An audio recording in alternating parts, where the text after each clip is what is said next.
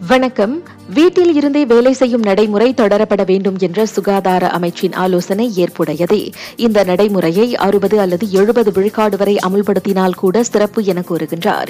மலேசிய கிலாந்தான் பல்கலைக்கழக மனிதவள மற்றும் தொழில் தொடர்புத்துறை பேராசிரியர் டாக்டர் பாலகிருஷ்ணன் பரசுராமன். இது வந்து நம்ம வந்து ஒரு நெகட்டிவா பாசிட்டிவாக பார்க்கறத விட இதுதான் வந்து நார்மலாக போகுது. இதான் நியூ ஹெச்ஆர் பாலிசி சொல்லி நிறைய கம்பெனிஸ் பார்த்தீங்கன்னா இது அவங்க சேர்ந்துக்கிட்டு வராங்க. காஸ்ட் ஆஃப் பிசினஸ் அது குறைக்கணும். அதனால தான் நீங்கள் பார்த்தீங்கன்னா நிறைய ஆன்லைன் மீட்டிங் வந்து இப்போ ஏற்பாடு பண்ணுறாங்க நீங்கள் பார்த்தீங்கன்னா ட்ராவலிங் ரொம்ப குறைக்கிறாங்க.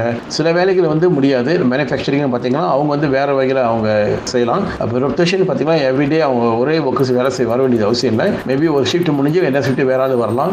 ஸோ இப்படி வந்துச்சுன்னா இந்த நோய்களை தவிர்க்கிறதுக்கு ஒரு வாய்ப்பு இருக்குது மேலும் பேசிய அவர். அப்புறம் அடுத்தபடி பார்த்தீங்கன்னா நம்முடைய சட்டம் வந்து இப்போ இருக்க சட்டத்தை வந்து இதை பற்றி ரொம்ப தெளிவாக தெரிவிக்கவில்லை. ஒர்க்கிங் ப்ரொஃபோம் சொல்லிட்டு. அதை வந்து மறுபடியும் நம்முடைய மினிஸ்ட்ரி ஆஃப் ஹியூமன் ரிசோர்ஸ் அவங்க சீரியஸாக எடுத்து இதை பற்றி ஆய்வு செய்து ஒரு சட்டத்தை கொண்டு வரணும்.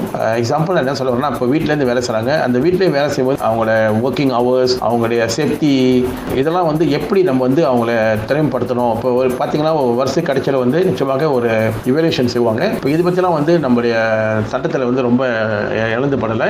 அந்த சட்டத்தை மறுபடியும் நம்ம மீண்டும் நம்ம ஆய்வு செய்து அந்த சட்டமாக செய்யறதுக்கு நான் எதிர்பார்க்குறேன். முதலாளிகள் தங்களது தொழிலாளர்களை வீட்டில் இருந்தே வேலை வேலை செய்ய அனுமதிக்கலாம் அல்லது சுழல் முறையில் வேலைக்கு வரும் முறையை மேற்கொள்ளலாம் என அமைச்சு அண்மையில் ஆலோசனை கூறியிருந்தது. நான் சௌரியம்மாள் ராயப்பன். வணக்கம்.